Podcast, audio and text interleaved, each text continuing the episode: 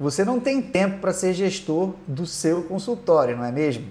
Nas nossas consultorias, uma das coisas mais faladas pelos dentistas é que não tem tempo para gerenciar o consultório. Mas se esse dentista não tem tempo, quem é que vai gerenciar o negócio dele?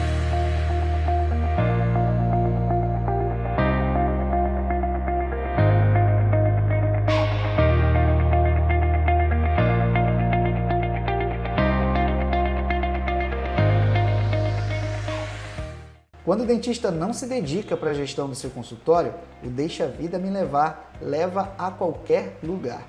Ele vai alugar qualquer sala, contratar qualquer colaborador, vai fazer qualquer divulgação e vai ganhar qualquer coisa. Para evitar isso, é necessário que o profissional tenha consciência que a gestão do seu consultório é responsabilidade dele e ele precisa ter tempo para isso. A gente sabe que o dentista não tem lá essas habilidades de gestão, não aprende nada na faculdade. E muitos têm filhos a fazer de casa. Mas isso não pode ser desculpa para levar à ruína o seu negócio ou perder oportunidades no mercado. A gente passou por isso, eu e a Júlia, e eu não quero que você passe também. E se você estiver passando, a gente vai deixar aqui três conselhos para você encontrar tempo para gerenciar o seu negócio. O primeiro conselho é utilizar a regra de Pareto para definir o tempo que você vai destinar para gerenciar o seu negócio. Se o seu problema é saber quanto tempo você deve destinar, a gente pega essa lei emprestada. A lei que diz que 80% dos resultados são produzidos por 20% das causas. Então vamos jogar isso na sua semana de trabalho de 40 horas? Se a gente aplicar a lei, o ideal seria que a gente dedicasse 8 horas nessa semana para a gestão do seu negócio. Ou seja, 20% do tempo dedicado ao seu consultório podem gerar 80% dos resultados. E vou adicionar uma camada extra aí no meio dessa conversa que vai melhorar, sim, muito os seus resultados.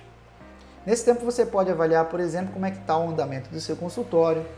Você pode perguntar se o seu colaborador está satisfeito, você pode ver quais são os procedimentos que estão sendo mais lucrativos ou não. E quais são os o que eu posso fazer para melhorar a experiência do meu paciente, enfim, várias perguntas, desenvolver várias atividades traçar um planejamento estratégico, perguntar se houve uma mudança de perfil do seu paciente. Então é um momento, 8 horas, para você realmente olhar para o seu negócio, olhar menos para paciente, boca de paciente, e olhar para o seu negócio. Um outro conselho que a gente dá também é envolver os pares na construção de um calendário de atividades. Então, se você tem esposa, você tem marido, filhos, colaboradores, enfim, esses caras normalmente te geram demanda diária. Que se não forem organizadas, elas podem te atrapalhar bastante. Então você está ali no meio do trabalho e a esposa liga, ah, você tem que buscar os seus filhos. Ah, tem que comprar, fazer supermercado. Se você não estiver organizado, com certeza você vai cair, você vai perder produtividade. Eu não estou dizendo aqui para você se desconectar das pessoas e não fazer as coisas. É apenas uma questão de prioridade e organização de tempo. É muito importante que você tenha tempo para todos e é assim que você vai atingir uma vida muito mais equilibrada. E negócios também. Por isso, esses pares, essas pessoas precisam saber que você tem tempo para cada um dos itens da sua vida. E eu acredito que o jeito mais fácil de fazer isso é fazer os outros participarem do desenho desse calendário junto com você. Então, que tal você definir com a sua esposa é, que toda sexta-feira à noite você vai jantar com ele, ou com ela, ou com ele. Ou é, que você vai ter um compromisso de levar seus filhos todos os dias para a escola, ou buscar, marcar com seus amigos, suas amigas uma quarta-feira de futebol ou de vôlei. Então, se tudo ficar combinado, ninguém vai gerar demandas novas e atrapalhar aquela atividade que você se destinou a fazer naquele momento. E funciona igual durante o seu atendimento no consultório, seu momento no consultório. Se naquele dia você ficou destinado a gerenciar a sua clínica, peça para o seu colaborador não marcar paciente nesse período e nem que seja então, nem, nem que ele te interrompa com demandas de paciente. Ou melhor, até envolve o teu colaborador nesse processo, porque se de repente ele aprender alguma coisa, ele pode te ajudar e você vai ter mais tempo para outras coisas. O combinado não é caro, então se todo mundo souber e participar do seu calendário de atividade, não terão direito de te interromper. A terceira, o terceiro conselho que a gente dá é otimizar o tempo nas redes sociais. Eu acho que esse é, é o conselho que mais entrega resultado a curto prazo, porque as redes sociais, quando utilizadas de maneira errada, sugam o nosso tempo e acabam com a nossa produtividade. O Brasil ruma para ser o maior consumidor em tempo de redes sociais do mundo. Perde apenas para Filipinas. A gente fica nada mais nada menos que 3 horas e meia por dia em redes sociais. Eu não estou falando de internet, porque internet é muito mais do que isso, é em redes sociais. E desse tempo, na média, mais de 70 minutos, ou seja, 30% desse tempo é dentro do trabalho. E eu sei que isso é muito pior dentro do consultório, porque quando o cara é dono do negócio e é ligado em redes sociais, ele tem a liberdade de fazer isso a hora que quiser, não tem ninguém vendo ele. Então, para você ter uma ideia desse prejuízo, se você estabeleceu para você um prolabore de 10 mil reais no seu negócio, você perde, perde em média cerca de 1.500 reais por mês, só com perda de produtividade, segundo alguns consultores de produtividade. Ou seja, só otimizando o seu tempo que você gasta hoje, você já consegue ganhar é, dinheiro com isso. Eu não estou dizendo aqui que você é, não pode usar as redes sociais. Aliás, eu acho que elas potencializam muito o nosso resultado. Mas quando elas são utilizadas de uma maneira certa, elas sim podem ser utilizadas. E como é que você pode utilizar elas de maneira certa? Você não vai deixar de usar. Mas você pode, por exemplo, desligar notificações das redes sociais ou, de repente, trabalhar com um smartphone no silencioso. Eu desligo, eu entro numa crise de ansiedade quando eu escuto o barulhinho, chega, coça a minha mão, eu quero interagir com as pessoas, entendeu? Mas não faz nem bem para o coração e não faz bem para a produtividade. Então eu desligo as notificações. Eu não vejo cada mensagem, a cada notificação.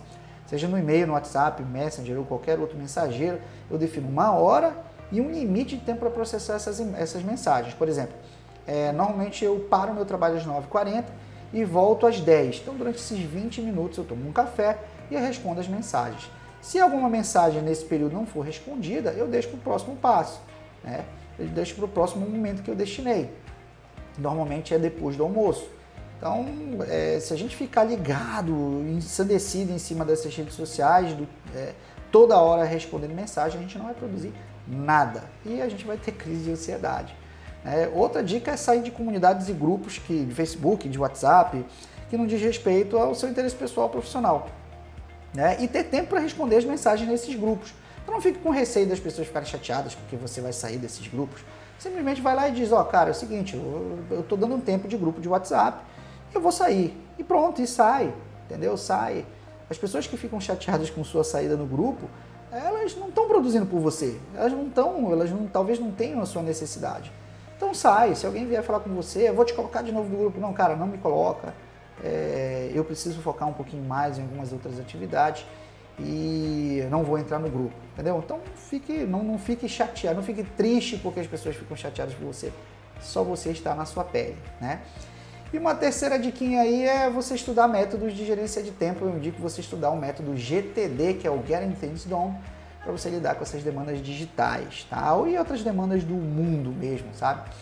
E sabe o que, que essas, esses conselhos eles vêm aí depois de muito sacrifício é, de, de, de, tentar mudar o jeito de gerenciar tempo nos nossos consultórios, na minha clínica, no meu caso, e no consultório da Júlia, no caso dela, sabe? Foi muito sacrificante, por exemplo, abrir mão de um paciente ou de um dia de trabalho com um paciente que indiretamente ou diretamente se é, corresponde né, a um ganho, se você para de atender, você está perdendo é, paciente. Mas depois que a gente entendeu o impacto que era é, gerenciar o tempo de uma forma eficiente, a gente viu que aqueles pacientes das, do dia que a gente estava pensando só na gestão, eles estavam nos outros dias, a gente conseguia encaixar nos outros dias e a gente viu que começou a ter mais frutos, inclusive, mais pacientes, porque consequentemente, quando você tem mais tempo para gestão, é, você vai ter mais tempo para desenvolver estratégia, você vai, vai ter mais tempo para pensar como ganhar mais, né? Você vai ter mais tempo para se relacionar com os pacientes, sabe? Então, você perder tempo batendo papo com aquela sua tia que dá bom dia no grupo, você não que você não possa falar com ela, você pode, tem tempo para isso. Mas você pode estar tá falando com o paciente, perguntando se está tudo bem, como foi o procedimento, se entregou resultado, se ele não quer que você marque uma, que o seu secretário marque uma outra consulta, enfim. Isso é um bobo, mas é um tempo que você perde fazendo outras coisas que não, não te dão resultado, né? E é, eu acho que faz muito sentido a gente gerenciar nosso tempo, porque é, a gente, com, com, mais produtividade, a gente ganha dinheiro, a gente ganha a oportunidade de fazer mais dinheiro e a gente também acalma o nosso coração. Tá bom? Então é isso, gente. Se você gosta do conteúdo desse canal e acredita que a odontologia vai se empoderar quando o cirurgião dentista entende seu propósito pessoal, desenha seu negócio em função desse propósito, entende como é esse paciente, como é o paciente que você vai sensibilizar e entrega muito mais para esse paciente para que você possa fidelizar. Vem com a gente aqui no projeto Odontoliers, se inscreve no nosso canal do YouTube, ativa o sininho para receber notificações compartilhe esse conteúdo com o maior número de pessoas, de dentistas possível nas suas redes sociais, Telegram, WhatsApp, enfim. A gente tem um canal no Telegram agora que centraliza todas as nossas redes sociais, é bem legal participar desse canal. Deve ter aqui no link da descrição, o link na, na descrição, o link da, do canal do Telegram. Então vai lá, instala o aplicativo do Telegram no seu celular, clica no link que ele já vai te direcionar automaticamente para esse canal. Você vai ficar recebendo e tem é, recebendo essas notificações de, de novos conteúdos e lá vai ter conteúdo, já tem inclusive conteúdo exclusivo para o canal do Telegram. Vem com a gente, participa do projeto Odonto Lives. Então é isso aí, dentista. Obrigado por estar com a gente aqui até agora nesse vídeo e eu espero você no próximo vídeo até logo, um abraço!